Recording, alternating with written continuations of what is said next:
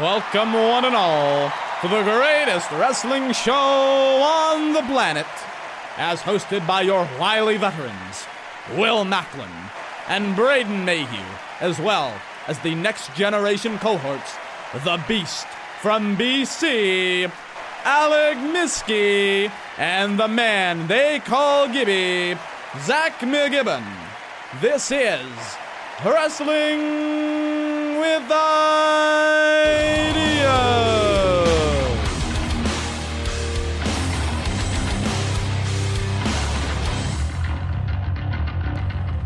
Welcome inside Wrestling with Ideas here on CKDJ1079, Ottawa's new music. I am the man they call Gibby, Zach McGibbon. Alongside me is the Beast from BC. He is Alec Miskey. Are you actually from BC? Yeah. Oh. I'm from Burnaby, British Columbia, birthplace of Joe Sakic. Oh, really? It's the only celebrity I remember from Burnaby. Just don't put your hand in a snowblower and you should be fine. Did he? He did. When? A while back. Is he okay? Ago? Oh, he's fine, but like... Can he still get like 100 points a season? Well, he's retired, so I don't think he will be anytime soon. Like... Anyways, this is a wrestling show, everybody. And is it? We're talking about my hero, man. Well, one of them. I mean, there's been like 7 people that wore the number 19. Anyways. Yeah, Wrestling with Ideas. We got a big show lined up. Not the big show. We don't have an interview with him. But we are going to be talking about... well, no. But we are talking about Extreme Rules. And we've got an interview with Les Thatcher. Now, as of recording, we already did the interview. And let me tell you this right now. Les Thatcher, probably one of the most knowledgeable guys I have talked to here on Wrestling with Ideas. Very knowledgeable. Every one of them is very knowledgeable, but Les Thatcher has a ton of years of experience as a trainer. Brought up a lot of, you know, he's helped train a lot of guys as well. He really knows his stuff, so you'd better stay tuned for that interview. Well, that's because he spent most of the show talking to either myself, Mayhew, or Macklin. Well, it's 3M. That's true. 3MB? Oh, my God. We might as well just call it that. I mean, if you think about it, all our last names start with M's. Yeah, that's true, eh? Macklin, Miskey, Mayhew, and McGibbon. Oh, my God. I didn't realize that till now. We're a four-man band! Heath Slater's rolling over in his grave that WWE put him in. And he's not even dead yet. That's a sad part. I mean, he's buried, but he's not dead yet. I'm surprised he's still with the company. I mean, with that whole string of like releases they had, they let go of Sandow, a guy that they just could do so much with and nothing happened. And then they have Heath Slater, a guy who does everything and gets nothing. Well, let's get into Extreme Rules here. Of course, this is the new time we're on for Wrestling with Ideas. Every Wednesday at 5 o'clock is when you will now listen to Wrestling with Ideas. We got a ton lined up for the next couple of weeks, and we'll tell you that at the end of the show. But right now, let's get into Extreme Rules. Let's first start off with the no disqualification match between Baron Corbin versus Dolph Ziggler. It was a match. Baron Corbin won, and he needed to win. Well, the sad part is Ziggler just jobs now. Yep. That's it. Like, he's a jobber to the stars. Pretty much. Yeah. He is Heath Slater. Now, to be fair, Corbin did need the win. He needs to look strong. He's coming up from NXT. But still, what are we doing with Ziggler? Nothing. Yeah, nothing. I mean, at least it's helping put over a guy, right? Because Corbin needs to. And you know what? I can't wait for the eventual hair versus hair match with Corbin. Because he is really losing a lot of hair, and it's not really helping him. So scary. I think it's one of those times where a hair versus hair match with Baron Corbin would actually be really, really interesting. Hell, he even do a hair versus mask match with Kalisto. And you'd have Corbin being like against Kalisto because, you know, the whole gimmick of Corbin is he hates indie guys. You could try and find some sort of excuse to make Kalisto seem to be an indie guy, even though CMLL and AAA are the furthest thing from indie you could possibly imagine. Oh yeah, but make it seem like he's so like out there in terms of a character, Baron Corbin, that he has to attack every indie wrestler, and just leave Reigns alone. That'll make him the ultimate heel. That absolutely would. So that was your pre-show match. Really nothing much going out there. We didn't have the pre-show stopper Ryback out there, so it really doesn't help, man. It really doesn't. Oh, it was great. I mean, there was no Ryback out there. Don't you try and mess with my feelings now, Mr. Miskey. I know. Well, did you see what he tweeted, by the way? No. He tweeted, so when do you want to see Ryborg in the Impact Zone? That's awesome. And they say he has no character. Texas Tornado Tag Match between the Usos and Luke Gallows. So wait, what is a Texas Tornado Tag Match? Is that where everyone's active? But yeah, that's where everybody's in the ring at once. It was made popular by World Class Championship Wrestling with Von Erichs and the Fabulous Freebirds. It's just because Texas Tornado, just like I picture something completely different. Gary Von Erich? Well, a couple of the Von Erichs. Let's leave it at that. This match, it was a good TV match.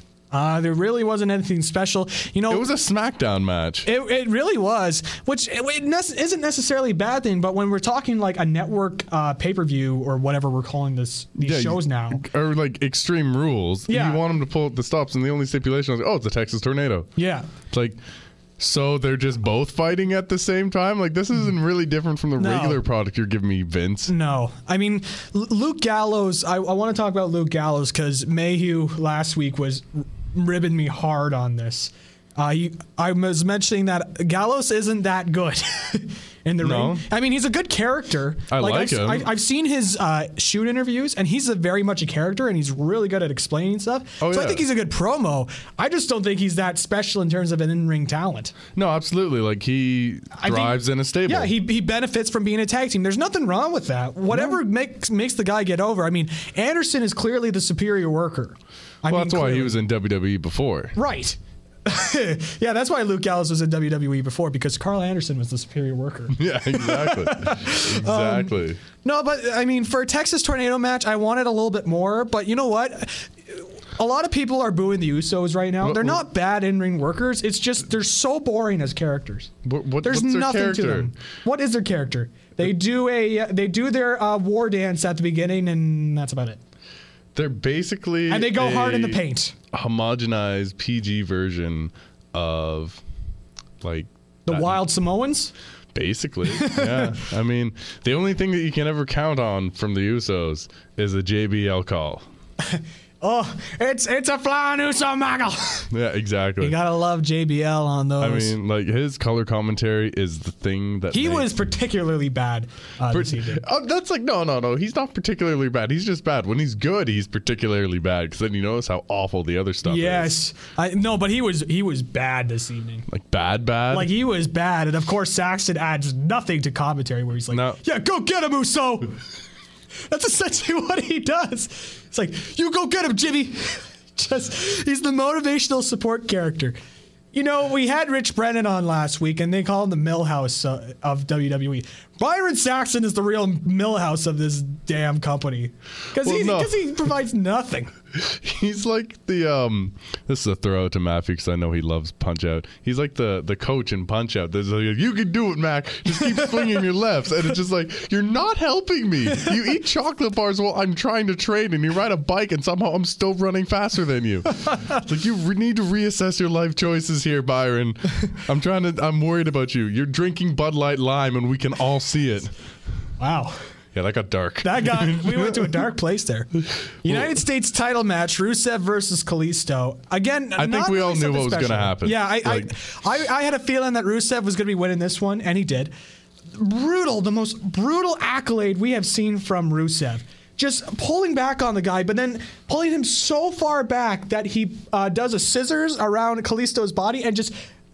I thought he legitimately dislocated his back. Did you see some, like, just the still images of that and, like, their expressions? It was just painful. The match itself, a lot of people were digging it. I wasn't really. The thing with... What, you're not a Rusev guy? No, I love Rusev. I think Rusev's great. I just thought there were moments of sloppiness in the match. Oh, yeah. And that's a Rusev match. Well, no, not even that. Kalisto's in the match, and he's a luchador, and you're bound to expect that from luchadors. I'm sorry.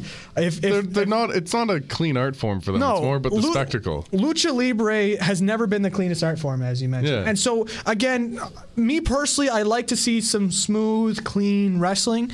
And not to say I don't like Lucha Libre. I love Lucha Libre when it's performed, correctly. And it's some of the most beautiful wrestling you'll ever see. It's very... But when you miss in Lucha Libre, you miss. Well, that's because, like, they'll do a lot of things in the air where they're, like, spinning around each other and doing a lot of motion. And it's not so much, like, holds and grabs and throws. It's these things where it's, like, there's a lot of intricate, quick movements. And it's, like, if you mess one of those up, then it's, like, it's clearly visible, like you said. And that's just the problem because you expect that from a lucha organization. Yeah. Just because it's it's still entertaining. Like, yeah. You want that high-flying antics. That's why you go to them. It's like if you want, like, you know, ground and pound stuff, you go to Olympic wrestling or right. UFC. Now, again, I just want to preface this. I thought this match was all right. I mean, there were moments of, like, sloppiness. But overall, this was a good match. That finish, though. Mwah, beautiful. Yeah. I mean, it really put over Rusev. I cannot wait for when he drops the belt on Memorial Day to John Cena. That's like, what, next Monday? That's next Monday. Yeah. I cannot wait. Because, like, everyone's seen that image going around. It's like that look when Rusev wins the U.S. Championship and you return Memorial Day. Yeah. It's going to be great. It's going to be so good to watch. Why am I happy that John Cena's coming back? Because of the U.S. Open Challenge. I am more than happy to bring that back. Because he helped... Some of the matches he had on Raw, like whatever you think of John Cena as a character or whatever, his matches in 2015 were fantastic, especially... And you can make the argument, well, he had competent workers in Seth Rollins, Kevin Owens, Cody Rhodes. Yeah, the Kevin Owens match, Sami Zayn. I mean, well, but at least... That's a Sami Zayn match, not a John Cena match. Right, but like, the thing is with at least he was able to come up to the bat, right? He was able to come up to bat in those matches and really put on a show. And, you know, I'm still under the belief he is a good worker. He had a good match with Zack Ryder, and I don't find him particularly amazing. So did they let go Zack Ryder recently? No, he's still with the company. Okay, he gets paid a lot, actually. Yeah, surprisingly, I recently he's getting paid $500,000. Again, this isn't really confirmed. I just saw a salary list. There was a report. The latest salary thing I saw, he's getting paid more than $500,000 to sit on his butt. Well, to be fair, you know, most like pro hockey players get paid a little under $1 million to sit on their butt. That's true. I mean, Ty Domi did it for years. Well, of course. I mean, it's Ty Domi, and what else would you expect from a Leafs player? 14 goals in a year, you know, to be among his highlight season. I love you, Ty. You're a great guy. Learn to shave. Last match we'll talk about before we go into a commercial break. WWE Tag Team Title Match. The New Day versus the Vaudevillains. And, again, New Day, it's starting to wear thin a little bit on me. I still think they're great, but they're starting to lose their appeal a little bit. And I think once Enzo and Cass start to get built up more and more and more, they're going to be the perfect tag team to go after the tag titles. Well, I just feel right now that New Day still has not had a solid opponent in the last year. No. And the Vaudevillains are just... I felt they got buried in this match. Really? Like, I don't think they did a good showing at all. When they come out and all of a sudden they're just getting booed and fans aren't really behind them as characters, you know? And it just, it's true. It makes it, to us, people watching, it's like, they're fine. Vaudevillains are great. The only problem is, I'm looking at this through the Vince McMahon tinted glasses, which basically means everything sucks. Unless I came up with it, and then it's gold, even though everyone else there thinks it sucks. Yes. Because they're the masses that I'm trying to cater towards. But Roman Reigns, the guy. Yeah. The guy. Anyways, but yeah, so I'm just very worried about what's going to happen to them because NXT stars have had a poor track record after their debuts, especially following big pay-per-view matches. Tyler Breeze. Oh, boy. How far that guy has fallen. Again, this match, as you mentioned, it was a standard television match. It wasn't really, there wasn't anything really special. It wasn't really anything, flamboyant. Yeah. It was just, it wasn't a bad match. It wasn't a good match. It was the tag team match. What's with the Roman Reigns? I don't know. I don't know how that's caught on. But one of the most interesting things I found about this was the Vaudevillains hit the Whirling Dervish or whatever.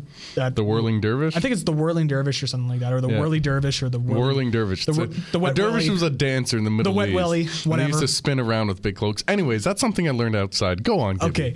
And I actually legitimately thought they were getting the win. Yeah. And then they kicked out, and the crowd didn't react to this at all. Nope.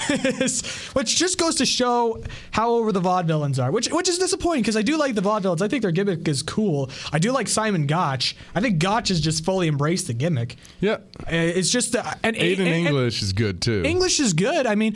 Good promo skills from what I've seen in NXT. I mean, he's not the most outstanding in-ring wrestler, but, he can get it done. Yeah.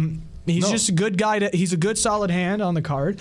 It's just their gimmicks haven't really gotten over, and that's unfortunate. And it is such a unique gimmick that it's going to be really, really hard to get that over. In NXT, where it's a whole bunch of, it's a very smarky crowd and all that, and they kind of appreciate the creativity of the wrestlers. And plus, you get more freedom in NXT. Yeah. Like, much more freedom in NXT. So they got to do much more with their characters. But even then, once they started to be on the roster a bit more, their popularity really started to fade.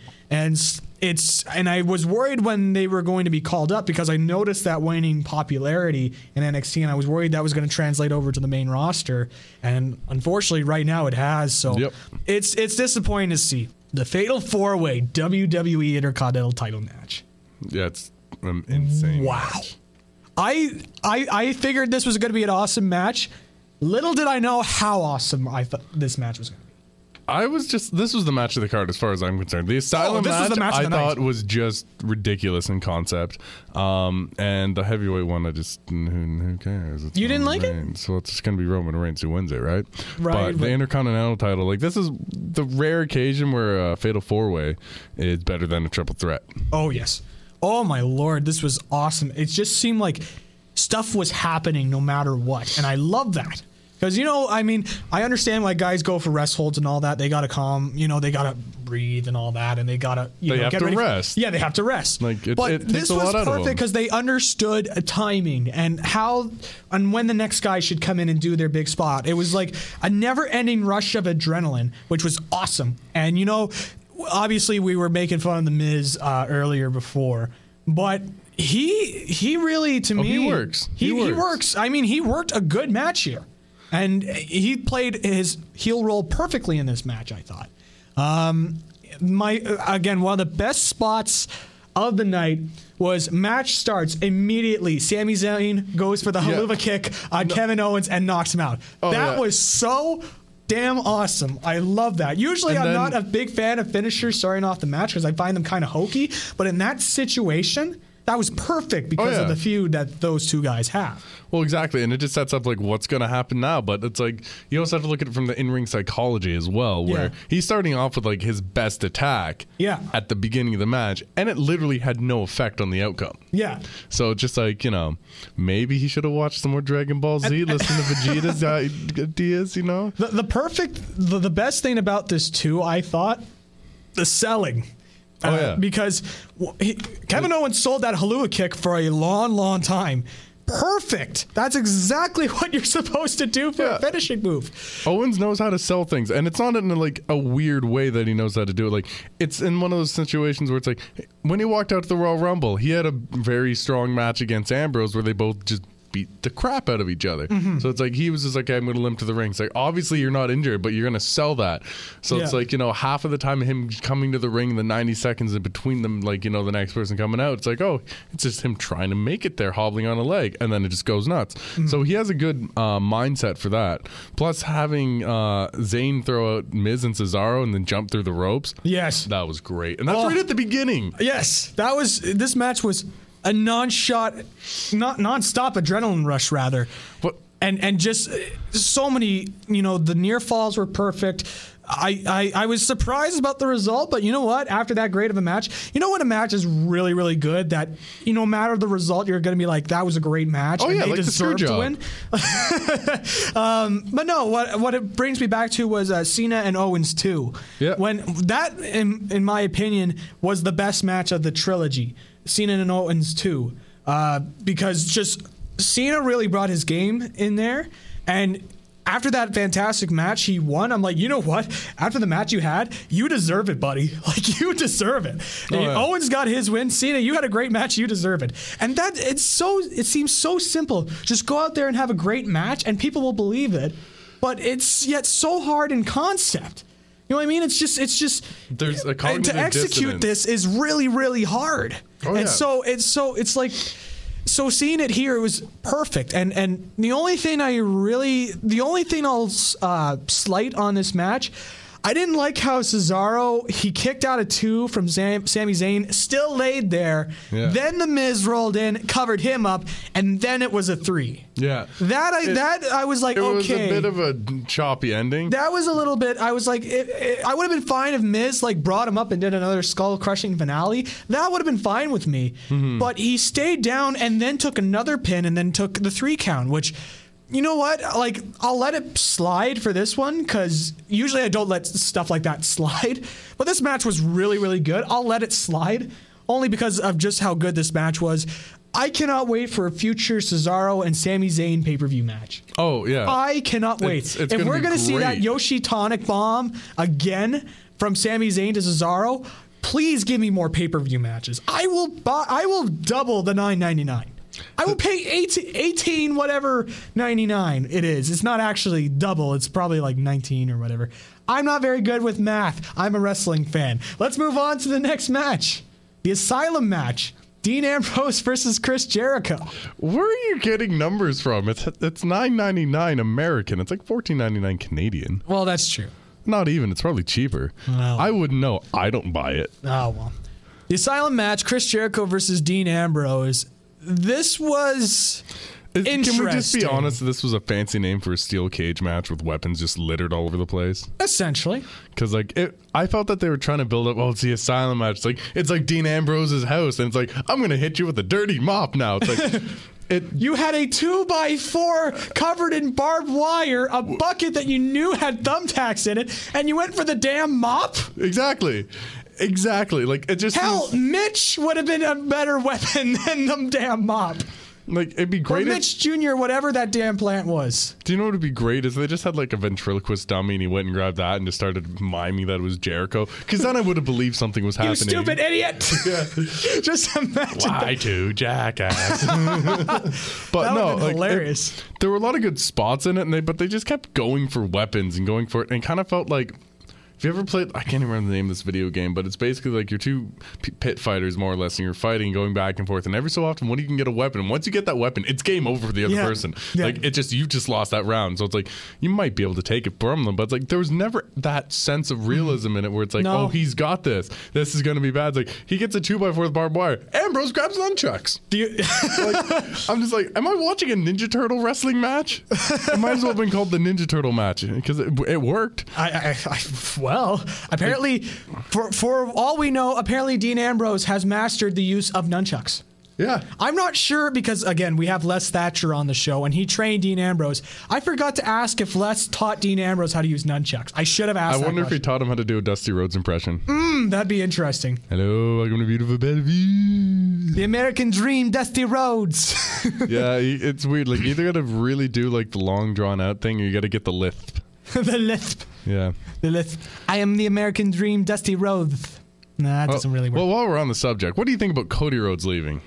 I mean, disappointing. It is. It really is. I wasn't as much of a Cody Rhodes fan as other people were. Huge Cody Rhodes fan. Really? Oh, I just really liked his gimmicks, like because he made them work.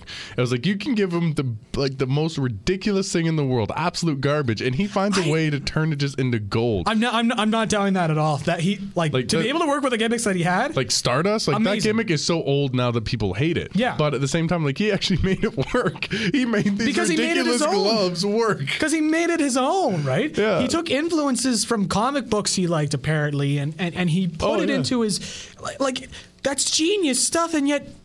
Vince, come on! Like no, the best part was... But again, I'm not... I never saw Cody Rhodes as the main event talent as other people saw him. I see titles, definitely. And I never really saw him either as that great in-ring worker that people were trying to make him out to be. And it's only because I don't think he had... a lot of chances with some of the better guys on the roster to really showcase what he was able to do. Yeah. So, again, it maybe just I never really saw so much of Cody Rhodes. My favorite gimmick from Cody Rhodes is his undashing gimmick. Oh, yeah. Like, he made that work so well. And then it just stopped. And they just kind of dropped the mask. And they were like, okay, he's healed now. Right? It's just like, why?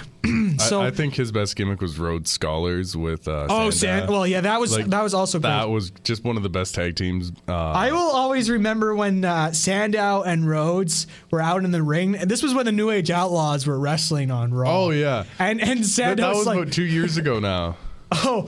I think Sandow, it was like do. Oh, are you not aware?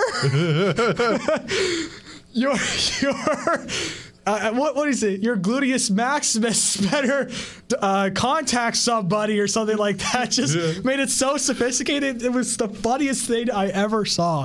And Sandow made that work. And I totally saw Sandow. Yeah. Because at least, I mean, Rhodes got it over, but Sandow got it over to a level that we had not seen guys be able to do. And that's why I like Sandow so much compared to Rhodes. Oh, yeah. Well, basically, they're the same. What's basically? Is that like a bow system for something? Anyways. Basically, Sandow and Rhodes were more or less the same person in the sense that they got the worst gimmicks. They somehow made them work. Like, how does Sandow take the concept of this kind of genius character that just, like, looks down on everyone and make it actually identifiable with the crowd? Yeah. Like, it was amazing. He comes out in that stupid bathrobe all the time. It was like Fandango dancing, but people loved it. Yep. But Fandango faded. Sandow stuck around for 4 years. Yep. Like, well, three. Until he got cut. Of course. Well, I mean, 3 and then 9 months of not being on television until it's like, oh, hey, there's Sandow. We love you, Sandow. But anyways, let's get back to the Asylum match. Again, what were your thoughts of the Asylum match?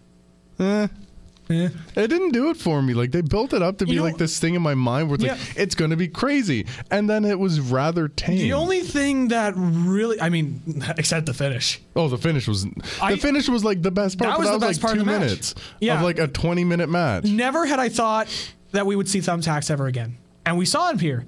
And it's, I was surprised that Jericho took it. Because I thought Ambrose was... As soon as I saw the thumbtacks, I'm like, oh, Ambrose is going to go right through those thumbtacks, and he's going to go back to his CZW hardcore days, all that jazz. No, Jericho actually took that, and I was very surprised when I saw that. I was actually legitimately surprised because I thought for sure Ambrose was going to go through those thumbtacks. Now, is this a return to like blood and regular WWE programming? No, I think it's just a one-time occurrence to really get somebody over. Because, the thing with blood in WWE, I'm not really, like, pro-blood or anti-blood.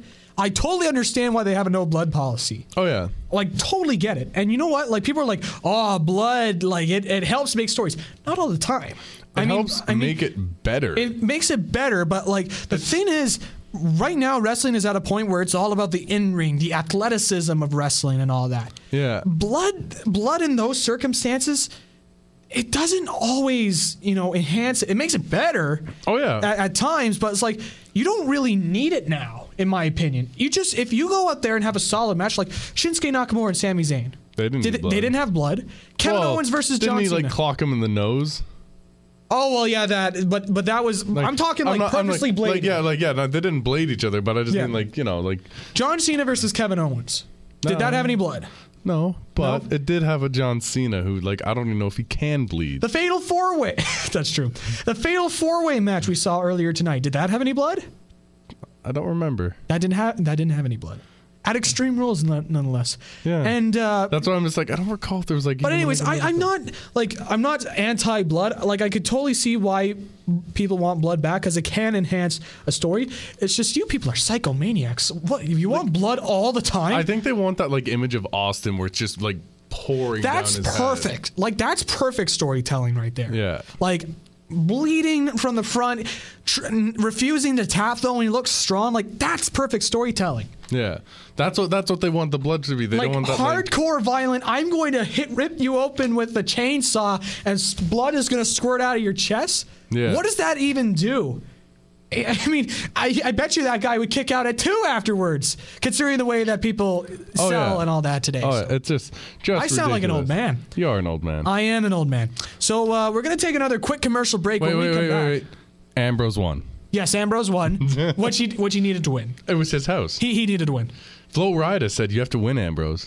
I had just gotten that song out of my house. It's out of my house. Damn it. We're going to commercial break. When we come back, we're going to finish up the Extreme Rules review. You're listening to Wrestling With Ideas here on CKDJ1079, Ottawa's new music. Really? Really. You brought in my house back. Out of my house. Damn it! Welcome back inside the CKDJ studios. We're going to finish up the Extreme Rules review. And we're going to go to the women's match, which, again, we need to have a screwy finish. I don't get these women's matches. They went from being a legitimate part of the program to just being total divas, popcorn, bubbly garbage. But it says women's on it, so it's okay. I know. This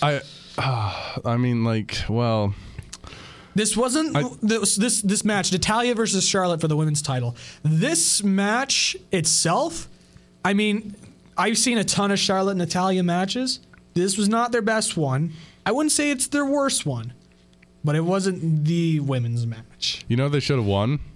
What? And I mean this with all honesty. What? So this is what should have happened. Like, they should have been going at it, like, you know, Natalya and Charlotte just, like, having a great, great match. And then Flair just kind of comes up, you know, right in the middle of, Natalya has Charlotte in the sharpshooter and just gives her a little elbow to the chest. And then, like, you know, just everyone freak out. Tom Mulcair run out of the crowd, start screaming at Ric Flair for what he did. Meanwhile, Charlotte gets the pin. Elbowgate WWE. Wow. Yeah, put a lot of thought in that one. Hashtag Alec for WWE Creative. Now, bro, you see here, we're going to have elbow gate in WWE because you see, the swerve is, bro, we're going to use his knees, bro. We're going to make our own knee gate, bro. It is going to be the next big angle, bro. Boy, oh boy. But yeah, this match, Dana Brooke got involved. She wore Ric Flair's robe and for some reason wore a wig. You didn't really need to. Is she Edge? On this day, I see clearly. I see Edge. So yeah, Charlotte won. Of course, we got another distraction finish. It was just Charlotte applied the figure eight and won the submission match. I was actually excited for a submission match between the two women. I'm like, this is the chance to have them showcase their technical abilities. And we got another screwy finish in the submission. And the other is the figure eight. So they both have like their own like submission moves. Right. And then we just got... Woo!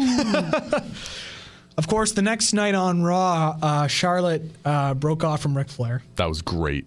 Ric Flair sold it, man. Oh, man. The best part was, and I was reading, like... you all are going to miss Ric Flair, and you won't even realize it. But, like, the person's commentary on it was just great. How, like, it's one of the most heartfelt and heart-wrenching moments in WWE, but at the same time, Charlotte just keeps messing up her lines every so often, so it pulls you back out of thinking this is a real father-daughter breaking-up relationship type thing, and brings you back to, this is all just on the stage. And then, like, you get built up, tear coming down your eye, and then she flubs. You're like, oh, Charlotte, you're special.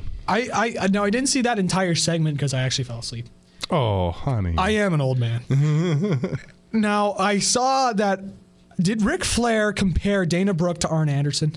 That's what the internet erupted out over. And then, like, there's just the look on his face where he's crying. It's like, oh, Ricky. So he actually compared Dana Brooke to Arn Anderson. I think so, yes. Terrible. Just Dana Brooke... And Arn Anderson? Yeah. Double A Arn Anderson. Yeah.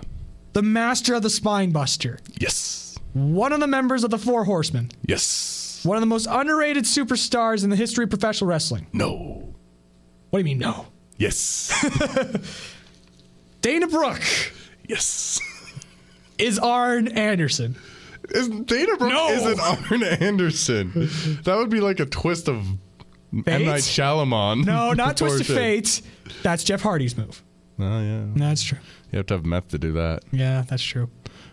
We love you, Jeff. CKDJ1079 would like to advocate to children to not do meth. Do not end up like the lesser of the Hardy Boys. Extreme Rules match for the WWE World Heavyweight title. AJ Styles versus Roman Reigns. Another really good match, but it was essentially a replay of Payback, as in you knew that Reigns was going to win. And I mean, there was nothing special about this one. Oh, it's Extreme Rules. That doesn't mean a damn thing. I will say Reigns really brought his A game tonight. He did. Black Tiger Bomb. Oh yeah. Do you know the Black Tiger Bomb? It's essentially a razor's edge, but then thrown over his head and drops it down into a bit of a Liger Bomb, actually, which was kind of cool. When I saw that, I'm like, wow. The only thing I didn't like about Reigns was when he did the bodacious, thing. I was like, What was that? Screw off, Reigns. Like, you're supposed to be the babyface. You're not supposed to be this guy that's hip and cool with the times. No. That's the heel's job. Oh. You're supposed to show up in a big suit and tie and be the guy. Hey, that rhymed. Very nice rhyme. I will take that. You will take that. I will take that all the way to the end of this match, because why did Roman Reigns win? And we both know the Roman Reigns winning is not the best part of this match. No, it wasn't. No, there was like... Oh, it was what happened after the match. Great thing. It was beautiful. It was so amazing. You just couldn't believe your eyes. And we'll tell you what happened next after this quick commercial break. No! Let's talk about it now! Okay, fine. But only because you're Babyface McGee. All right. So, what happened? Extreme Rules ended. Let's go to the Les Thatcher. Seth Rollins returns to rest. It really wasn't that funny. No, our four listeners are wondering why they're still listening. But yes, Seth Rollins returned. Huge pop. Yeah. Huge. Lays out Reigns. So beautiful to watch. Just like it was gorgeous. It was like that moment when you discover that you can put bacon on a pizza. Yes. And you're just like, words should have sent a poet.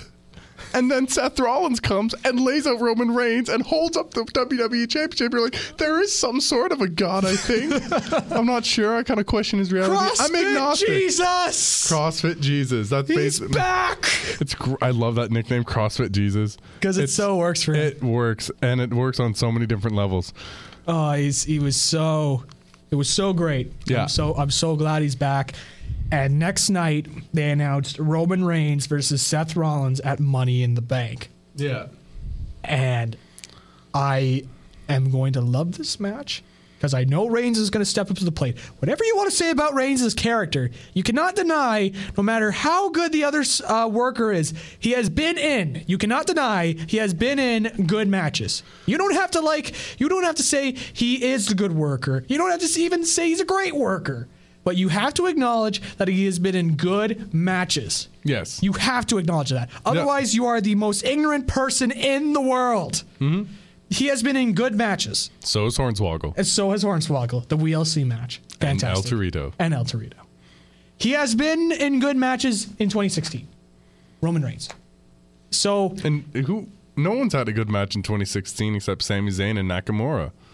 And Owens. No, just Sami Zayn and Cesaro. They set the bar really high. And Miz. Well, I know. I mean, here's a match that overshadowed WrestleMania. Yes, that's true. Although apparently, just going a little bit off topic. Fight forever. That was a great chant. The Evolve show that same weekend, apparently Ricochet and Will Ospreay had an incredible match. And I will admit, I read Meltzer's reports.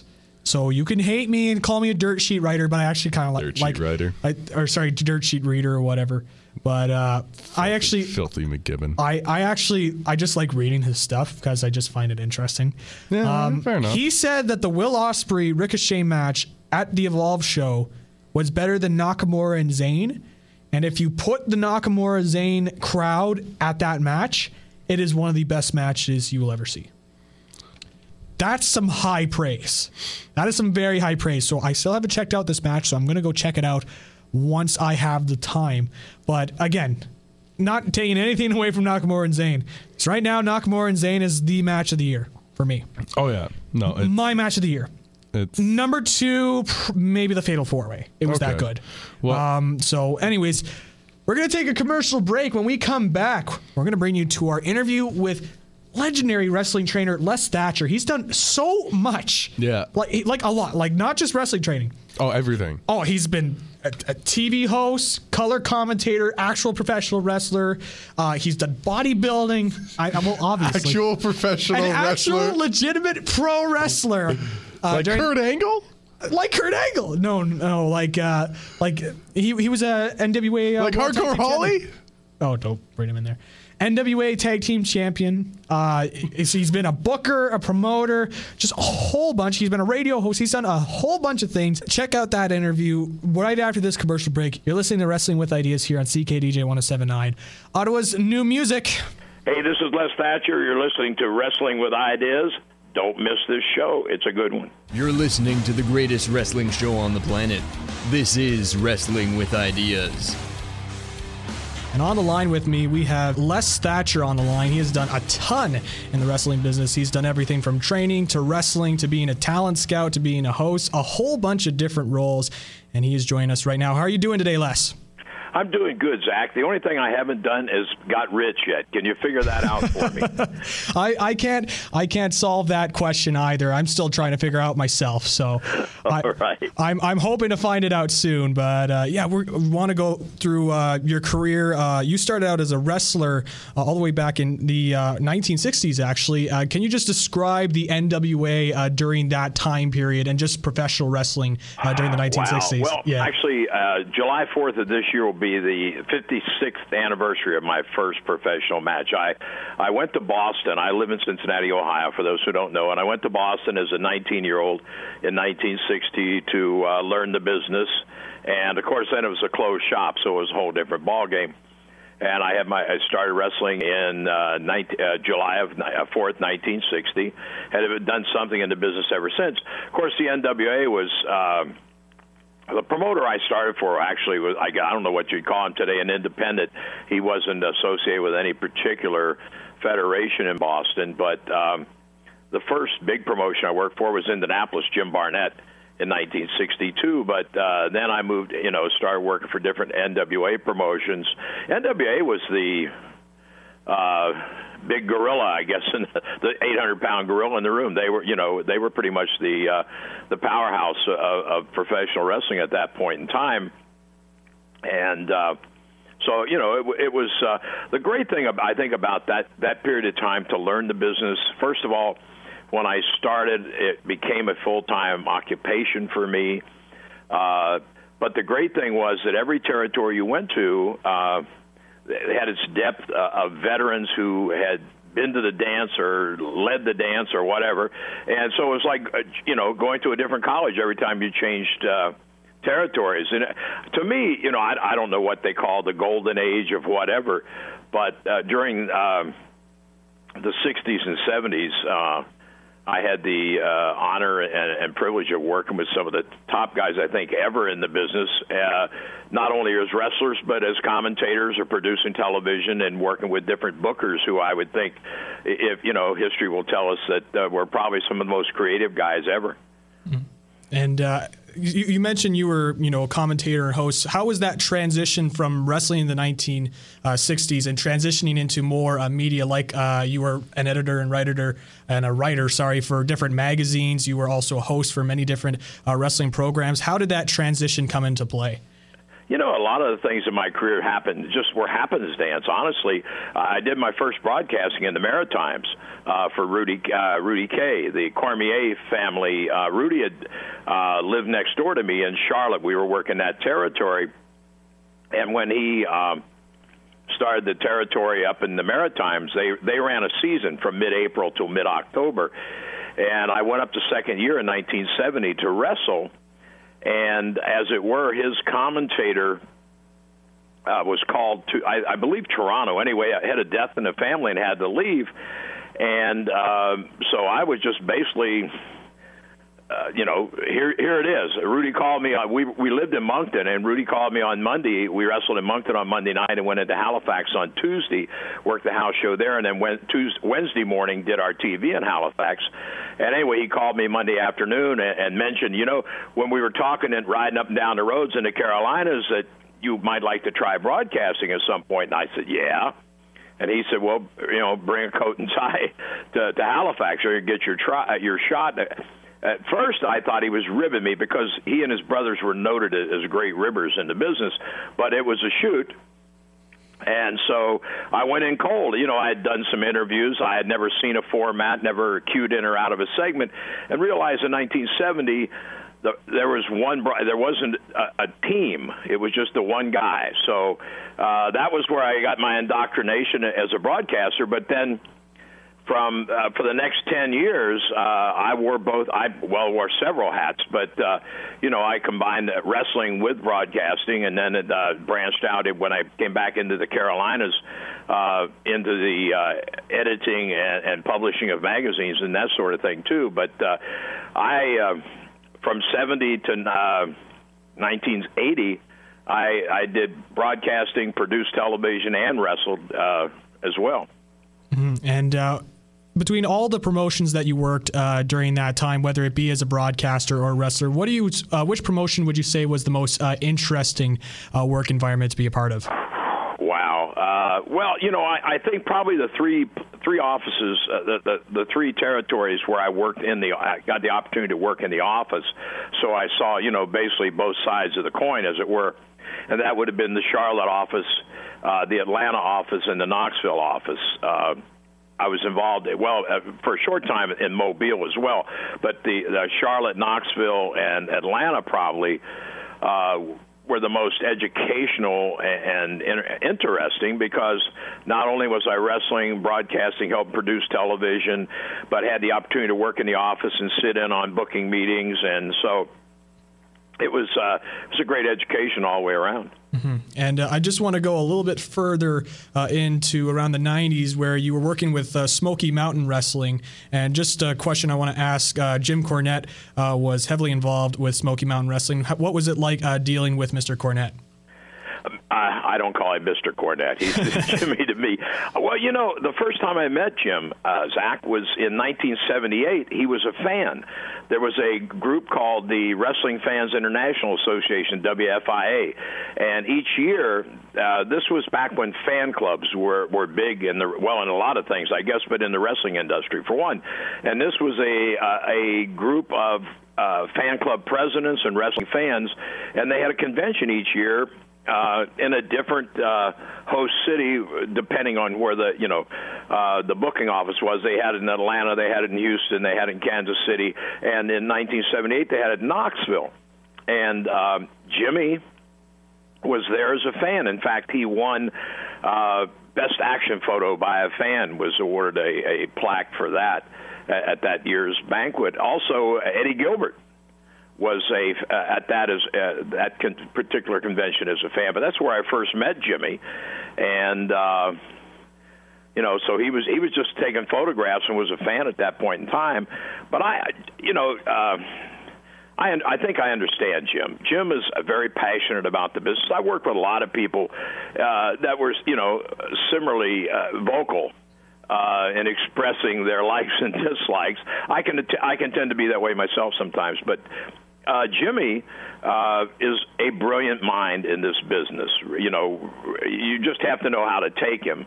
And it's not necessarily listen to how he says something, but listen to what he says, because for the most part, what he says is fact. Mm-hmm. And in terms of Smoky Mountain Wrestling, it was only around for a couple of years, but it really brought up a couple of big stars through that. Jericho was down there. Candido was down there. Were there any stars from that Smoky Mountain Wrestling little territory that you find could have been much bigger in a role with WWE or WCW? Well, yeah. You forgot Lance Storm, Kane.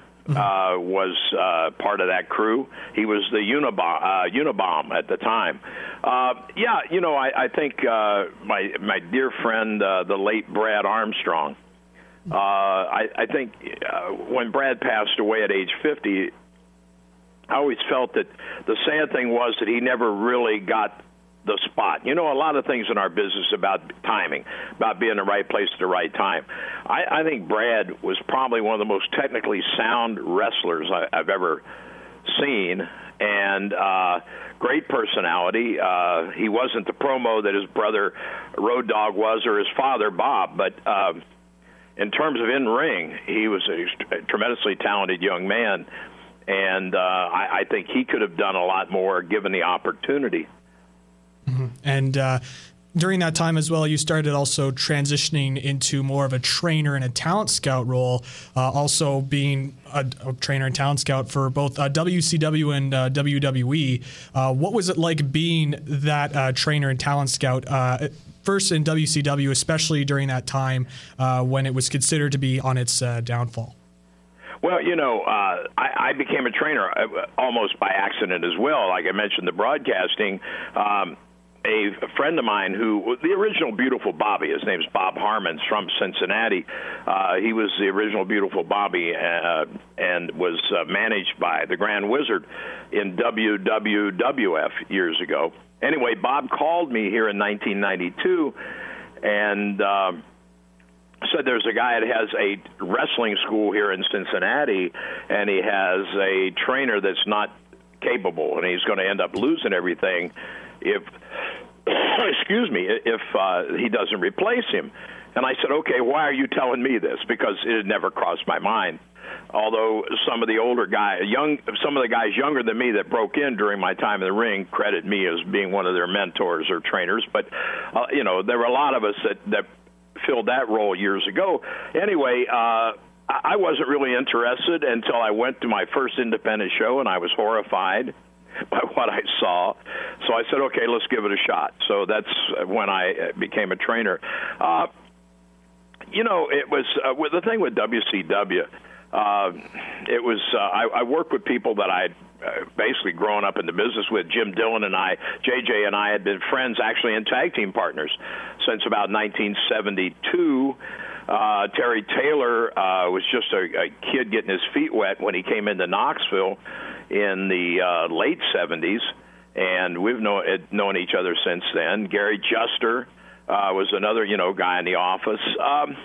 You know, it was a strange situation. I wasn't in the office in Atlanta too often, but in just talking to the wrestling people, the JJs and the Terrys and Joe Hamilton and people like that who worked in the office, there were times I would call and ask a question, and they didn't have the answer, but they would get the answer from someone who I can't say wasn't qualified, but probably didn't have the background or experience that they had to to make an educated decision. So I think, and in part it seemed like to me that a lot of the executives from the corporate under that corporate umbrella that were moved into that position were like, well, wow, this is like a step down, you know, and they looked down their nose at the business, and so I think that hurt it to a great degree as well. Mm-hmm. And also during that time in WCW, there was a lot of young, upcoming guys like Sean Stasiak and a whole bunch of others from WCW. Many felt that they could have been the future of WCW had it been around much longer. What were your thoughts on some of the upcoming guys that were going through the power plant and all that during your time with WCW? Well, you know, I thought they had a lot of, you know, good talent. You know, here's the thing, Zach. It's like a race car. You could have the most powerful racing motor in the world. If you don't have the proper driver, the proper suspension on the car, the proper fuel mixture, et cetera, then you don't win races. So, you know, you can have good talent, but if you don't have the right people putting things together, you know, I never worked closely with Eric Bischoff. I don't know Bischoff that well. Actually, I can't really say I know him at all, but I think here was a guy that stumbled onto something with the NWO, but then once it was started to peter out, didn't know where to go from there. Mm-hmm. I thought one of the things that helped their ratings so much was Kevin Sullivan, who he and I had worked together in several territories over the years. I think the clever thing about what Kevin did during the Monday Night Wars was you could watch the big heavyweights, you could see the cruiserweights, you could see the luchadors. They had pretty ladies. So it was you might sit through something you weren't really immersed in to get to something that you were, you know. Mm-hmm. And I think that was the deal, and until they actually started putting more wrestling in the ring in WWF at the time, which, you know, helped sway things in their direction when they had, you know, when they were pushing Bret Hart and Steve Austin and, you know, Shawn Michaels and a lot of great talent at that point in time. But yeah, there were a lot of, well, you know, when WWE swallowed up WCW, a lot of the cruiserweights came here to Cincinnati to work under me. honestly, we were B.J. Whitmer with Ring of Honor is one of my kids. B.J. was over. He lives in the area and was over last week. We were looking at some of the old television shows from 2001 and 2002, and he agreed with me. We could have sent our cruiserweight division from HWA during that period up to the main WWE roster, and they wouldn't have missed a beat. They would have helped, and they would have been entertaining. They could have solidified. They could have had their own storylines or angles, whatever you want to call them, and solidified things. And a lot of those guys came out of WCW. Jamie Noble, Shannon Moore, Lash LaRue, Kaz Hayashi. Mm-hmm. We had a great cruiserweight lineup. Mm-hmm. And going over into World Wrestling Entertainment, the WWE, when you joined there, how different would you say it was from working with WCW to working with the WWE during that time? Well, they had more of a direction, I think. They knew where they were going. They weren't just trying to survive. And, I think that was the important part. Although I think now probably they've got a better handle than back then, because back then OVW, Ohio Valley Wrestling, Danny Davis and Jim Cornette, they were just like 125 miles down the road from me in Louisville, Kentucky. And between the two of us, we had a lot of strong talent. And I think now they're probably more on top of that because they've condensed it all into the Performance Center in Orlando. Because, excuse me. But, you can't. That's the thing, too. I think the system needs more than one training center. I think the system needs more than one or two scouts to work regions, similar to baseball, that has their minor league teams in varying cities, and they have a multitude of scouts that work certain regions. And I think, some of the kids that are being looked at on NXT now are guys that I worked with 3 or 4 years ago. That I saw the value in then. And it's not, don't get me wrong, I'm not saying, well, I'm smarter than they are. But the point is, even an octopus only has so much reach. So, and the independent scene isn't the most fertile place in the world to find great professional wrestlers. But there, if you start weeding your way through it, you'll find a lot of guys who are talented. Mm-hmm. And let's talk about just your training. You trained a whole bunch of guys, as you mentioned, Kaz Hayashi, Jamie Noble, B.J. Whitmer. One of also the more notable trainees that you trained was current WWE superstar Dean Ambrose. How would you describe Dean Ambrose when you were training him in your gym? He was a very dedicated kid. He started with, he started with us. I sold the business. He stayed on, and a young man that I had trained continued to train him. And then I always take the stance there that I took the rough edges off. I started going in and working with their advanced people on one night a week. And one of the people that was the most consistent was Dean. And so we started to talk, and I realized, because that's the thing. There are so many guys that play at this at an independent level. They're hobbyists. You call them weekend warriors, 40-milers. There's a million names that they're called, I guess. But the point is they're not they're never going anywhere, and they don't care, right? Mm-hmm. It's like you and I going out on the golf course and buying a 12-pack and riding around and getting half drunk out of our mind and hitting a golf ball around. We find that fun, but we're never going to play with Tiger Woods or any of the top guys. Mm-hmm. But with him, when you find somebody that is that dedicated and they're concerned with psychology and pacing and how to tell a story, not just how many goofy bumps can I take, Mm-hmm. Then you start paying more attention to those people, and he was one of those guys. And he was somebody that had been with WWE and then left, had seen him and told him, if you put on some size, I'll try to get you looked at. And when I found this out, I said, well, then let's do that. When it was called to my attention, I didn't notice initially, and then when they called it to my attention, so that's also a part of my background as well, Zach. I've done competitive bodybuilding. I've worked with professional bodybuilders, and so forth. So anyway, I got him on a good nutrition plan, and we put the size on. And at the time, Dr. Tom Pritchard was still the head honcho at WWE Developmental. So I called him and I said, "Here's the deal. One of the guys that used to be with you had promised this young man, a look-see if he put some size on. He has done that. So how about giving him a shot? So that's how he got his foot in the door. That's really cool. And it also should be noticed that Dean Ambrose is, when he first broke in as well, he was part of CZW, Combat Zone Wrestling. You were actually a consultant to the CEO of Combat Zone Wrestling, and there's always been that debate of, is hardcore wrestling real wrestling? What are your thoughts on that whole idea of that? No, that's been diluted too. I think, Zach, if we go back to Terry Funk and Mick Foley, here are two guys that understand psychology and storylines and pacing and technically how to work a match. Guys your age have never seen the young Terry Funk that I first met in 1967 in Tampa, Florida. But this guy was one of the most amazing in-ring performers ever. I mean, in terms of knowing how to get heat and how to bring the crowd along, and get them emotionally involved. So these guys were diversified from, they could do something besides the hardcore thing. I think there are a lot of guys today that will let you hit them over the head with a barbed wire baseball bat or whatever, because they actually, the old expression is, Zach, they can't slap their ass with both hands. They can't work. They're not good workers. So, I'll get blood, and then you can hit me with weapons, and that'll make me a wrestler. So it's...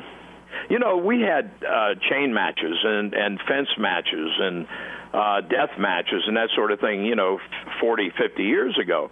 But it was, I don't know that the term, Terry Funk told me once, he said, "You're hardcore." I said, "You're crazy." No, he said, "Because you are so immersed emotionally in this business and you are so dedicated and passionate about it that you're hardcore." And I said, "Okay, if you say so, I'll take your word for it." And let's just talk about some of today's WWE. You mentioned NXT. What are your thoughts on that whole training process of NXT currently? Honestly, I think it's a product I prefer to watch over the main roster product because of the when I saw Sasha and Becky wrestle for the first time, it was about a year ago. I thought, I'm in heaven. My God, they're using a short arm scissors. They're using wrestling holds.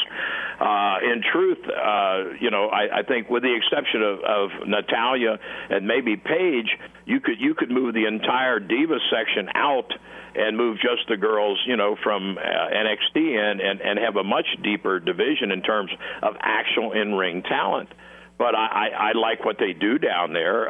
Some of the kids down there now, I've had the opportunity, Corey Hollis, I've had the opportunity to work with, Drew Gulak, who is getting into the Cruiserweight tournament. Drew wrestled for me. You mentioned CZW. I trained with him in CZW along with Adam Cole. When Adam was just first starting, but Johnny Gargano is being used down there. I've worked with Johnny before. I think the key today is the same key that it was 50 years ago, and that is be as versatile as you possibly can. The bottom line, I think the shortcomings with a lot of young guys today is they learn how many rotations they can do off the top rope before they actually know what a top wrist lock is or how to sell a hold or how to tell a story. It's more about entertaining themselves opposed to, worrying about the people that bought the tickets. And I think that's the shortcoming where we didn't have it. I mentioned earlier about all the veterans in the locker room years ago. Back then, you sat with your mouth closed and your ears open, and you did what you were asked to do, and you learned, And a lot of times it was if you were making a 250-mile trip with a couple veterans in a car and they were picking your match apart on the way home, you were a captive audience, And, again, you were taught, I think, more a deeper respect for the industry as such, opposed to it's just entertainment and that sort of thing. I think that's, across the board, and I don't care what promotion it is, I think we're missing the boat today due to the lack of trying to emotionally involve the audience. Mm-hmm. And going off of that, I'm going to bring back Jim Cornette into this. He's made mention that he believes that the idea of professional wrestling is dead, considering where it was in the 80s and to where it is now. What are your thoughts on that ideology that pro wrestling, as we know it from the 1980s, is gone? If you think I'm not crazy about the current product in the major companies that I'm able to see on my television, be quite honest with you, it's not that those guys can't work. We mentioned WWE. Carl Anderson started with me as well. In fact, he still lives in the area, and I still see him occasionally. But those guys, they know how to work. I know for a fact, right? And also, when I say I don't like the current style or the current, it's not a personal issue. I realize it's a business, it's a job. They're being paid to do whatever, however goofy it may be. And that, you know, when I do weekend training camps and so forth with different promotions. And one of the things I tell the kids, you know, I said, look, the smart thing is to get a good foundation, good fundamentals, a good basis, basic understanding of the business under you. But then if somebody says, forget all that and act a fool and I'll pay you seven figures, act a fool. You know, don't hesitate, because it's a business, and that's you know, what it's about. Do I think bad comedy is my something that I enjoy? No. I don't like bad comedy, no matter if it's in the wrestling ring or any place else. And I think we're pushing that to the point of it, you know, people can't emotionally get involved. One of the things that I think holds true today or any day is you can't turn Barney Fife into Superman. So once you've been a clown, you are a clown. Mm-hmm, exactly. And let's go into just your personal training philosophy. What do you look for in talents coming from a trainer perspective?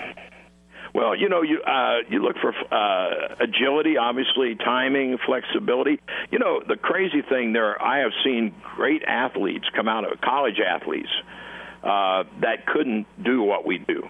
I've seen other professional athletes that couldn't do what we do, and I've also trained a few guys that, due to their size, will never, you know, be a major player anywhere.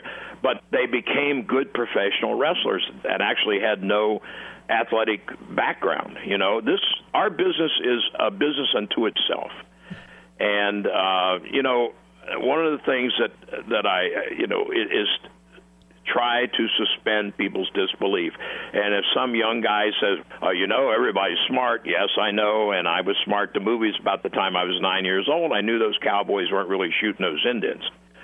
And, you know, if I watch a good dramatic television series today, it's because they suspend my disbelief or they emotionally connect with me. And I think that, again, is, I think it's not paid attention to enough in our business today, and I think that is what you need to do to improve. Is one of the things that I tell kids, they think I'm crazy, but watch The Voice. Well, of course, now American Idol is off the air now. It's finished up its last season just a couple months ago, but because you'll hear the judges at these particular shows talk to those singers, those entertainers, and say, you have to emotionally connect with the audience. And I think that's true whether you're watching a movie, whether you're watching hockey, wrestling, or whatever it happens to be. So, and I think we're overlooking that to a fault, actually, over the last number of years. Mm-hmm. And is there any wrestling trainers out there that you look at and say, wow, this guy's doing a great job with some of the, you know, recruits that are coming out of their wrestling schools? Yeah, sure. I have had the opportunity to work with Tom Pritchard, and I have done training camps numerous times together. When we started EPWT, Elite Pro Wrestling Training, that was Harley Race, Ricky Steamboat, and myself. So of course, you know, when Harley first started doing the NOAA camps, I was involved in that. I've had the opportunity to work with Lance Storm, Rip Rogers. You know, they're all good trainers. Bob Evans is a good trainer. That's you know, to me, that's, as I travel around and I find some of these guys who are interested in the history of the business, interested in the psychology of the business, and how it, you know, the basics are. That's like finding a rare jewel.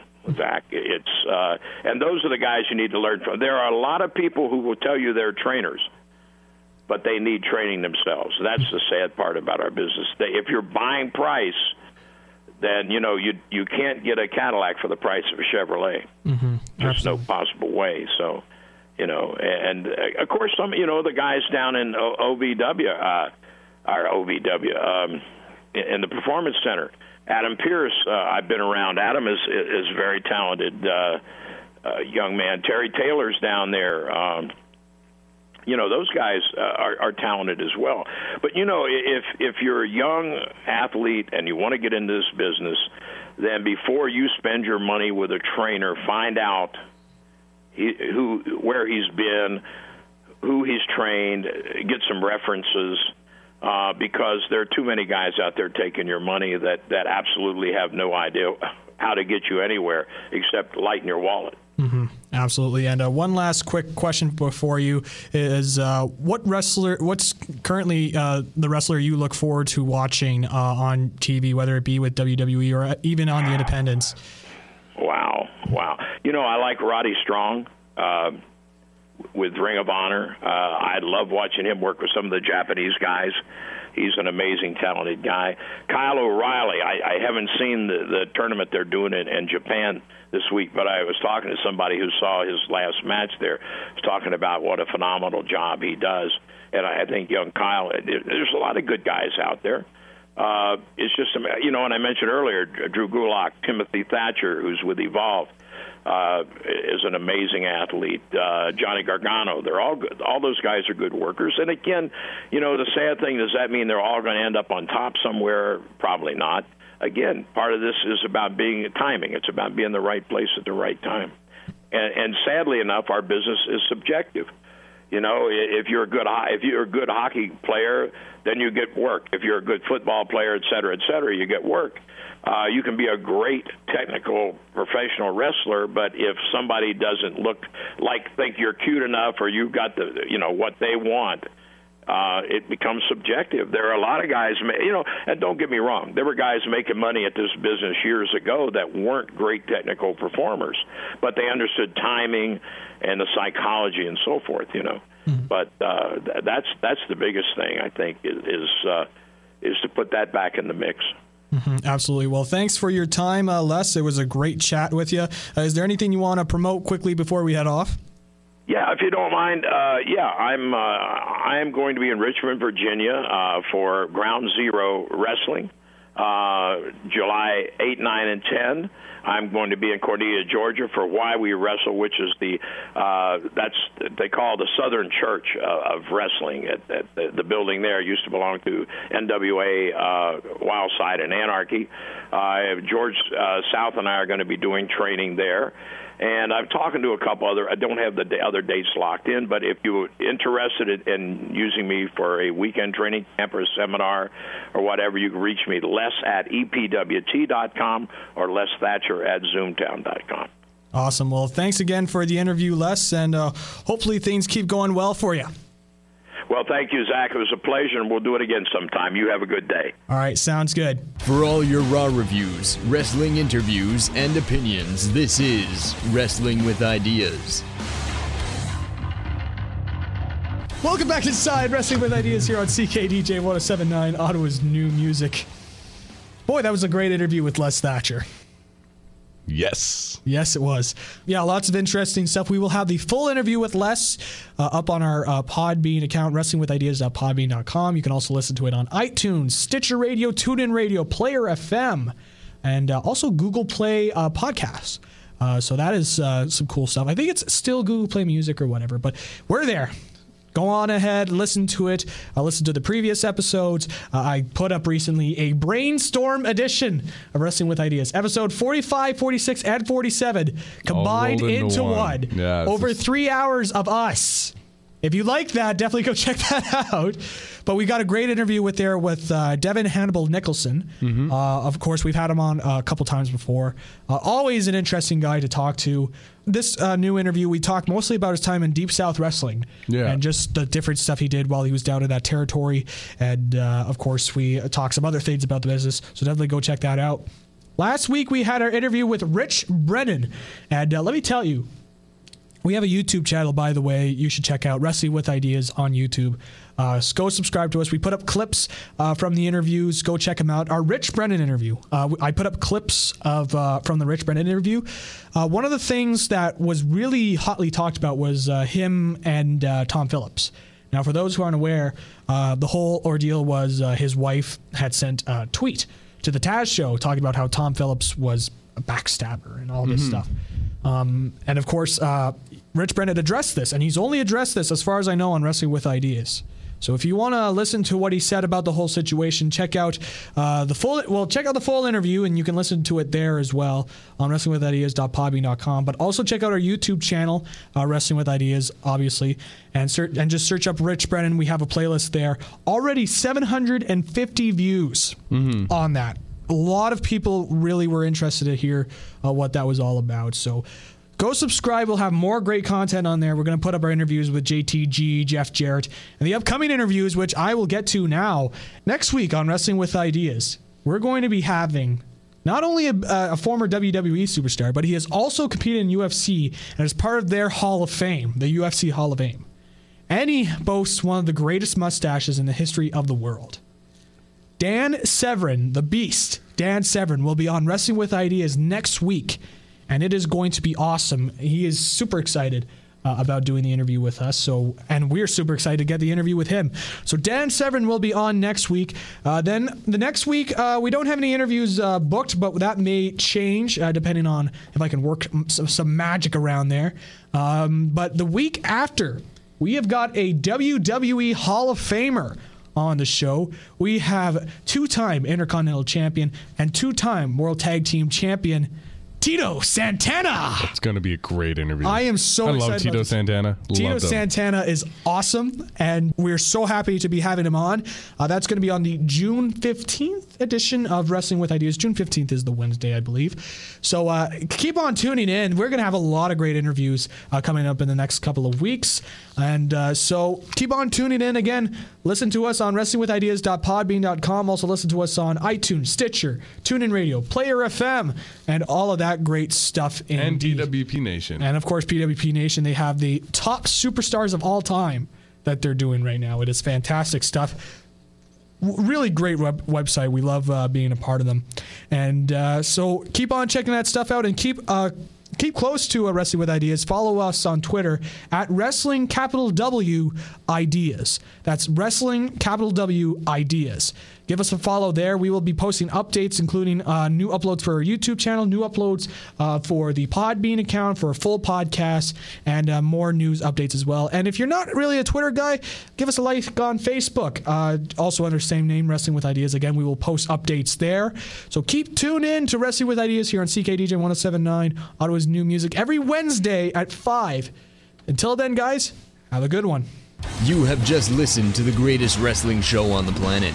Keep updated with everything going on with Wrestling With Ideas by following us on Twitter or leaving a like on the Wrestling With Ideas Facebook page. Listen to archived episodes of the show on Podbean and the Podbean app, or take a listen on iTunes, Stitcher Radio, TuneIn Radio, and Player FM. We will be back next week to Wrestle With Ideas.